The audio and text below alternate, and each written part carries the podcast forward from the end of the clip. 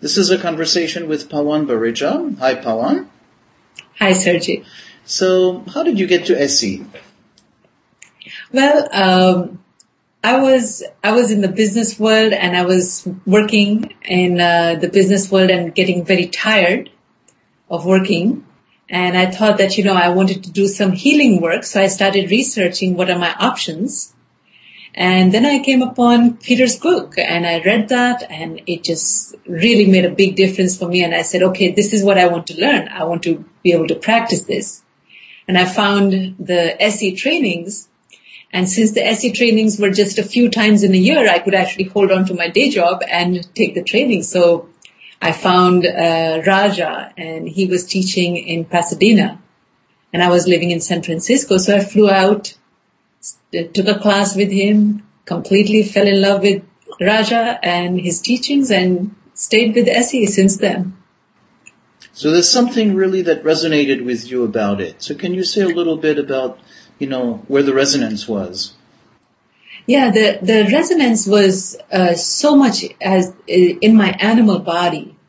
Uh, I I just felt my animal body unwinding, and I had I cannot remember the specifics, but uh, I was in Brazil when I was reading this book, and I still remember. You know, I had movements come, and I had shaking, and I had releases happening in my body.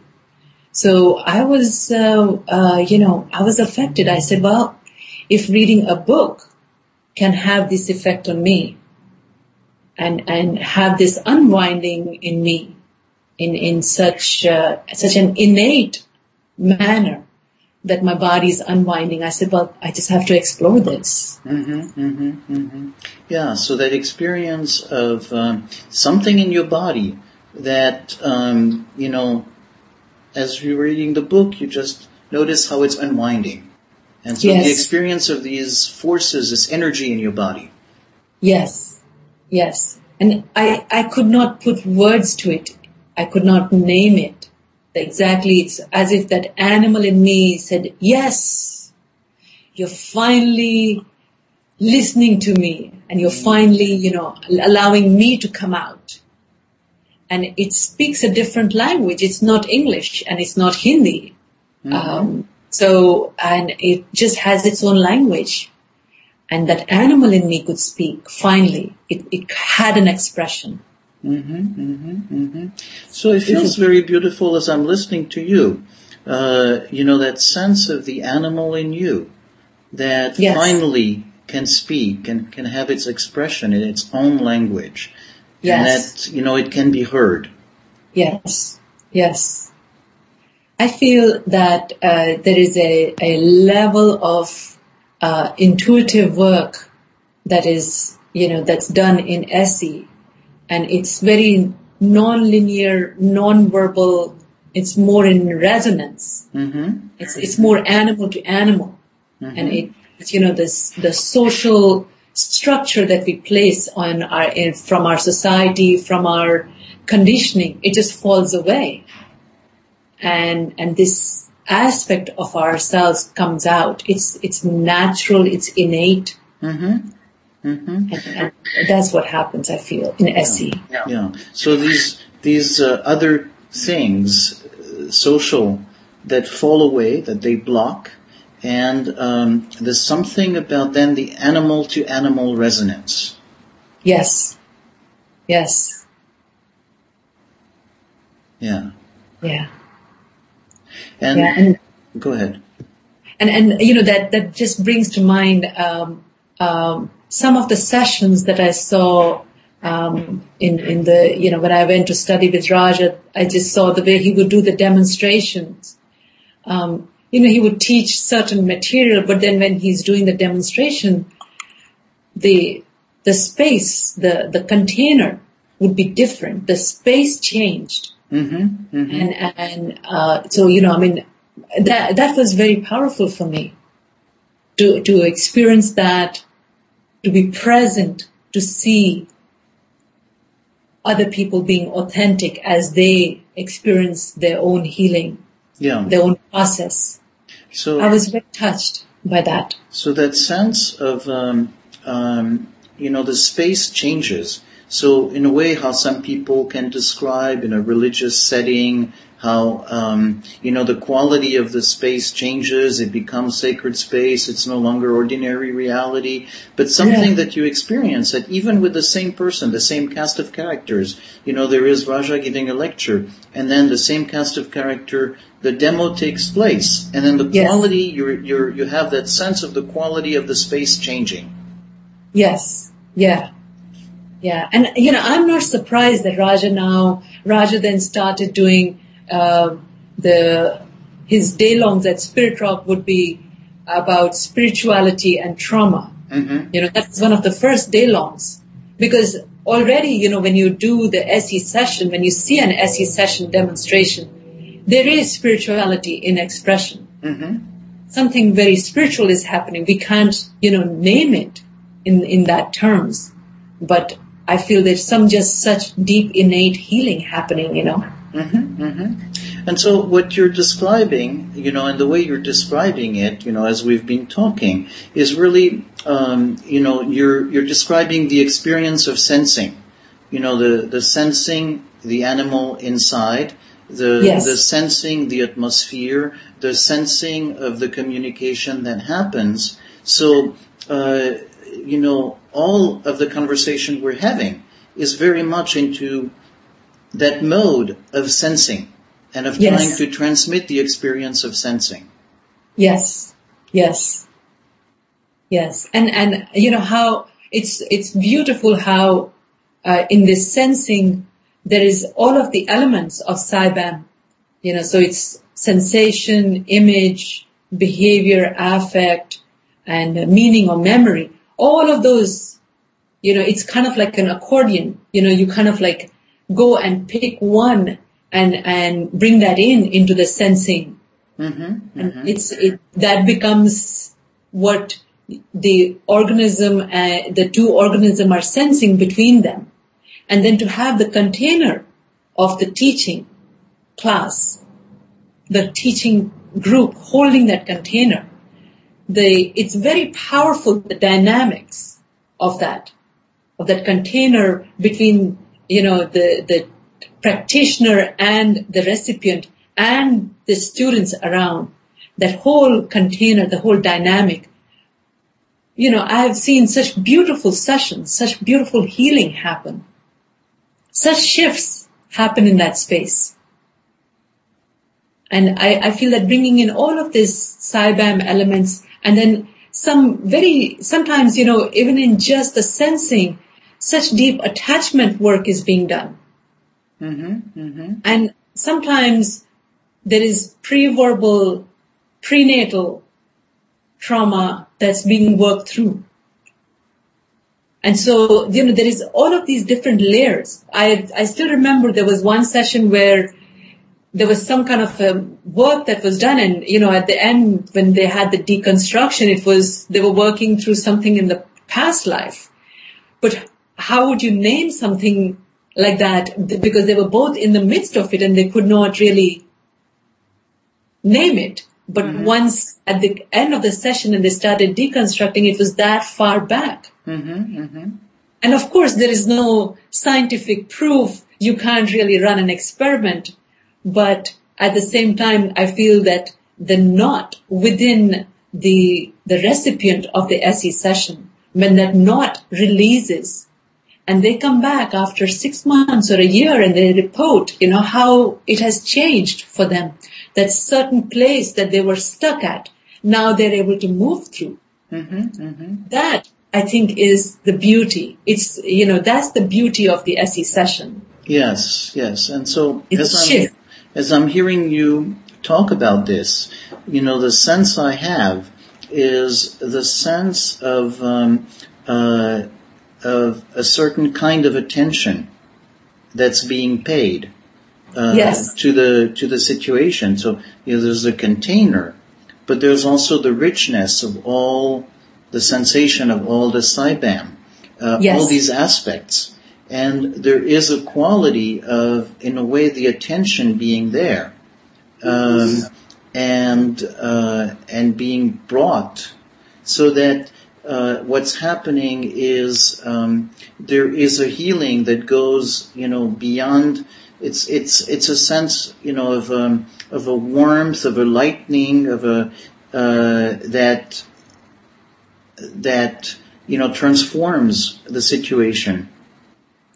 Yes, and and there is there's also a sense of there is a joining mm-hmm. that happens. Mm-hmm. So it's it's like the the SE practitioner and the recipient, the client. You know, there is there is that joining that happens, mm-hmm. mm-hmm. and in that joining, in that resonance, you know, there is some and you know, along with the container, some healing occurs for the for the uh, recipient of the session.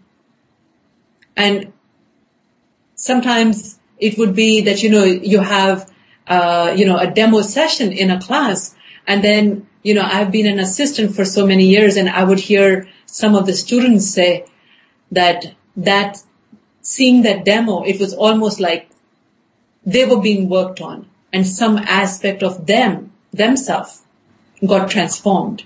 Yeah. So, so something, something is happening in that space yes. Uh, that touches people through the resonance. Through the resonance, yes. Yeah. yeah. Yeah. And I feel that, you know, in the SE session, uh, in the SE training, we don't speak. We don't, we don't give a, uh, how do you say, a formal teaching around resonance, mm-hmm. though it's used so much. Now, when you see Peter working, Peter is working a lot with the resonance. He's using his observation. But sometimes, you know how when Peter works, he's catching things like he's two steps ahead. Mm-hmm. Well, that I feel comes from a very uh, subtle level of joining that he's doing also. Because I have spoken to um, some some students who have worked with Peter, so after the sessions, you know, I mean, uh, or after a few years of working, having worked with him, they've spoken about how there is this, the way they are held in that session. And it's, it's almost as if it's just them and Peter and mm-hmm. there's nobody else around. And there is this, he does a certain joining. He does a certain, certain way in which he does his resonance where he's capturing information. He's like picking up he's hearing things and picking up things before they land, mm-hmm, you know, so it's mm-hmm. like, it's like it's coming and he's catching it ahead of time. Mm-hmm. And he's like, oh, this one is going to land. And then he can choose, I can go in this direction or I can choose, he goes in a different direction. Mm-hmm, mm-hmm. So, you know, your image of catching it before it lands, you know, there's something visually that almost, if I imagine that, um, you know, there's somebody throwing a ball. And as I see the ball starting its arc, uh, in a way my mind complete the dot dot dot of where it's going to be at all these points. So yes. that I have the possibility of positioning myself with plenty of time to yes. catch it. I'm not surprised by it. And so that, yes. that harmony of being with it you know, instead of in a way the reactive mode of, oh my God, where is it going to land? And I have to run after it. So it feels like very much that sense of harmony as opposed to reactive. I, I agree. And, and the additional piece I want to add to that, Serge, is that it's almost like I'm throwing 10 balls mm-hmm. towards you. And you see the trajectory of each one of them. And then what Peter does is he'll kind of like position so that he catches maybe two of them to the left because he doesn't want to go in the right towards the balls that are landing on the right. So he'll ca- he'll go in that particular place and position himself so he catches and then he can take it to in, in because it's going in a certain direction. Right. Which right. is where I feel the intervention aspect comes in. There is SE is not just about letting a client float. There is a slight bit of intervention because yes. there is all of this information that's coming at you. What is it you're going to choose out of this information? And then you have a certain path you're taking them Yes. You're taking the client. And so, so what you're describing with the image of the ten balls and of choosing which ones is a sense that uh, in that moment, um, as the therapist, you're not in a place of being overwhelmed by these ten balls or of ignoring them, but the That's time is slowing down and yes. uh, of seeing them and yes. of feeling so at ease, you know, with where you are that you have the possibility of choosing. Yes. Uh, which one you pick up. Yes. You know, yes. and so there's a, that aspect of actually at that moment the time is slowing down. Yes. And, and that is related to what you were talking about before about a certain quality of the space. Because um, as the therapist is actually in that place of comfort, of seeing what's happening, and of having a sense of having time and yes. deliberate choice, then you're experiencing that space where actually the pressure of reactivity is really much less. Much less. Because you're really present. Mm-hmm. You're really present in a non-judgmental, centered way. Mm-hmm. So the more you're present and you're, the more you're in your own body, then as you see these different aspects of the client, you know, here are like these 10 different aspects and I could choose which one. There are some that you let go of because right now the psyche of the client is not yet ready mm-hmm. to go mm-hmm. into that, you know, and then you pick the ones which will take them to the next level. So, but you, but the quality is as a practitioner, you're really present, you're centered and not judging your own self or the client. Mm-hmm. Because I feel if you have self-judgment, that also gets in the way. Mm-hmm, mm-hmm, mm-hmm. You know, it takes it takes energy to judge your own self. Right. So, so and as we again describe the the paradigm of the ten balls coming at you, in order to be able to slow down the time and to respond to it, you obviously can't waste too much of your energy and attention going That's into right. the dialogue with the inner critic and, uh, yes. you know, you really need to be present to function. Yes. Yes. That is, that is true. Yes. Yeah. Yeah. So when you're describing things this way, obviously it feels like a very strong um, uh, presence, observation of of the qualities of mindfulness, which is something that has been another long-standing interest of yours. Yes, yes.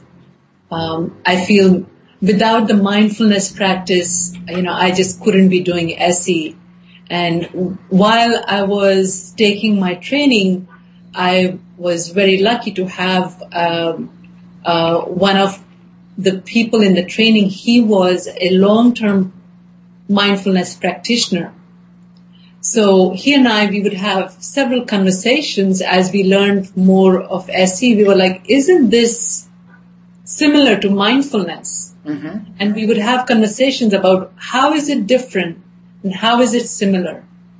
Because if you take secular mindfulness, a lot of things in SE are basically secular mind- mindfulness, but SE is different from secular mindfulness in that it, it actually takes your attention in a certain direction. So the pendulation that it does between the trauma and the healing vortex, which I know now we call them the red and the blue vortex. Um, but that pendulation is very specific and unique to SE. While in secular mindfulness, you, you have, you know, open-ended whatever is your predominant experience, you bring your mindfulness to that. Mm-hmm, mm-hmm. So, so, so, what what you're saying is that the difference between mindfulness or secular mindfulness and SE is that SE has a focus. Yes, as he has a focus. And the focus is about that specific practice that's going to be this pendulation so that um, practicing in a way, you don't practice, you know, the observing and letting go, but you practice, your focus is the practice of the pendulation. Yes. Yes.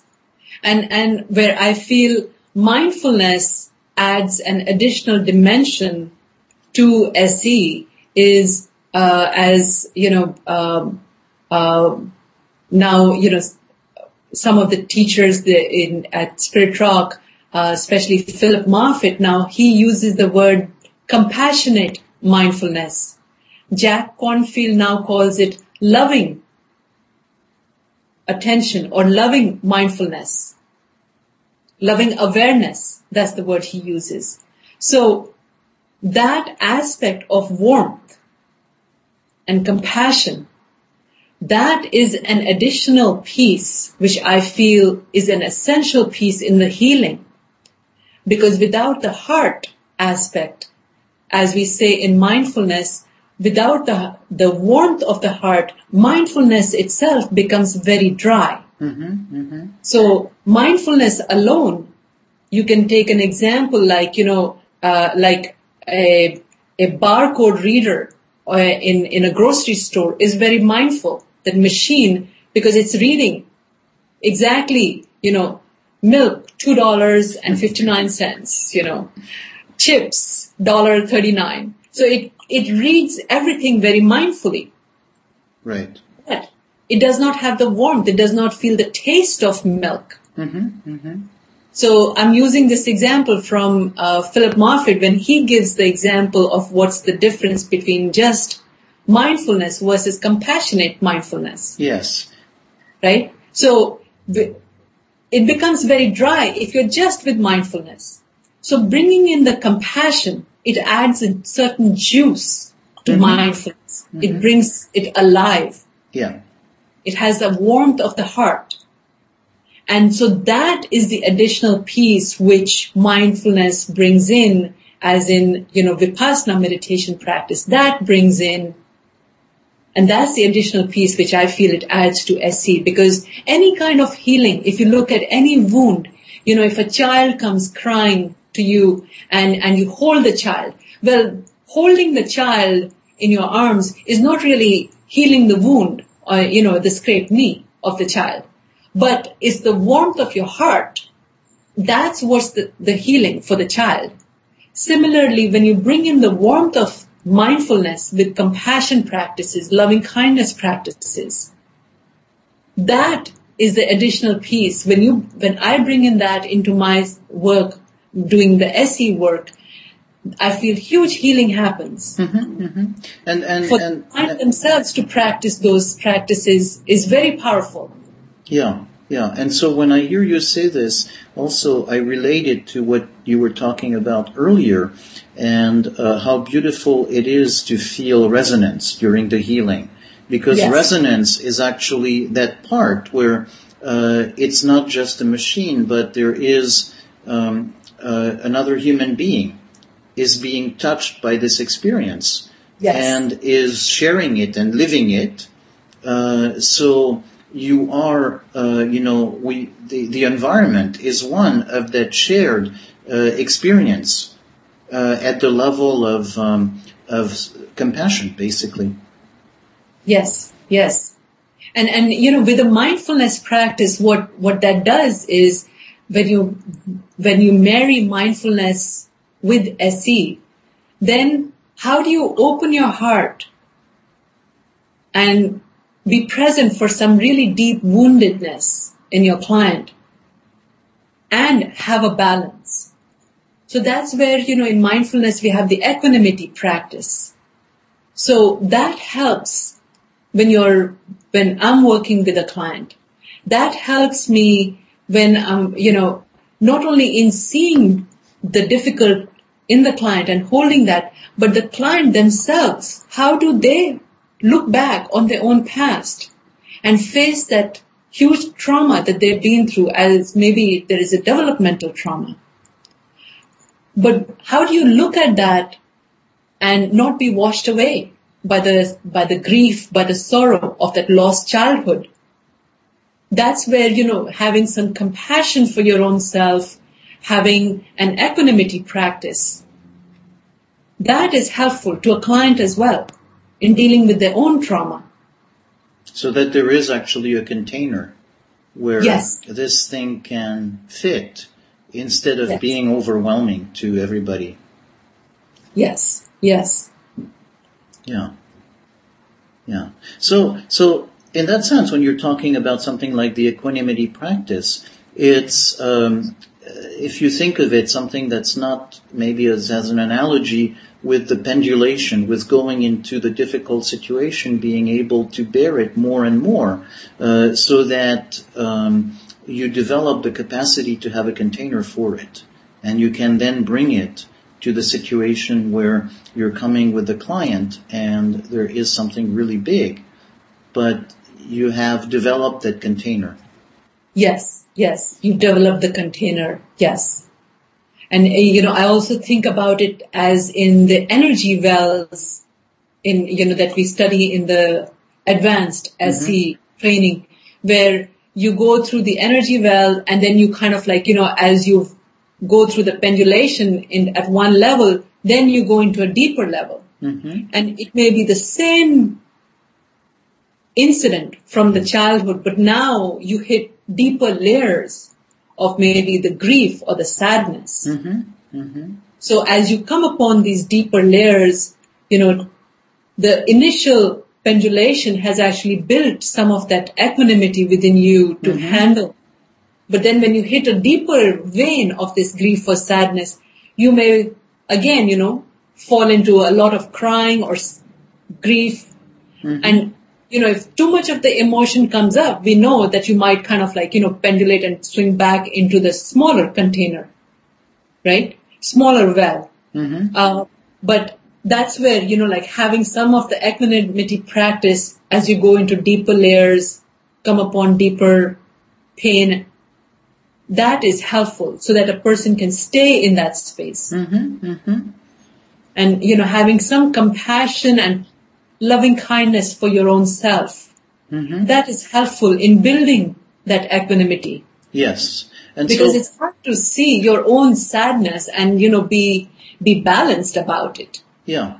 No, So- that's uh, that, what you're talking about is literally, and I like your image, and you know, I'm watching you do it, and so I want to describe what I'm watching you do, so that people who don't see you and just hear you can have it. But you're doing the hand movement of the well that just starts as maybe just like a little puddle, so it's uh, it's pretty flat, and then the the hand goes and does a deeper movement, so it's like you're sinking into uh, a deeper layer, and then Yeah. you know again, and it, as you, you your your hand pendulates uh, back and forth, the uh, it goes deeper and deeper, and Yes. uh, and so that visual of you know the pendulating, but it's not just the pendulating at the same level, but going deeper and deeper into a deeper well. And what you're describing then is building over time, you know, the ability to increase resilience. So Yes. uh, and and and the making the connection between the practice and that that practice actually is going to build resilience, and that building that resilience is like building a larger container for yourself Yes. as well as for patients. Yes, yes. Yeah. That is, that's beautifully described, yes. Thank you, Pawan. This recording is part of the Somatic Mindfulness and Relational Psychotherapy podcast. See the website relationalimplicit.com.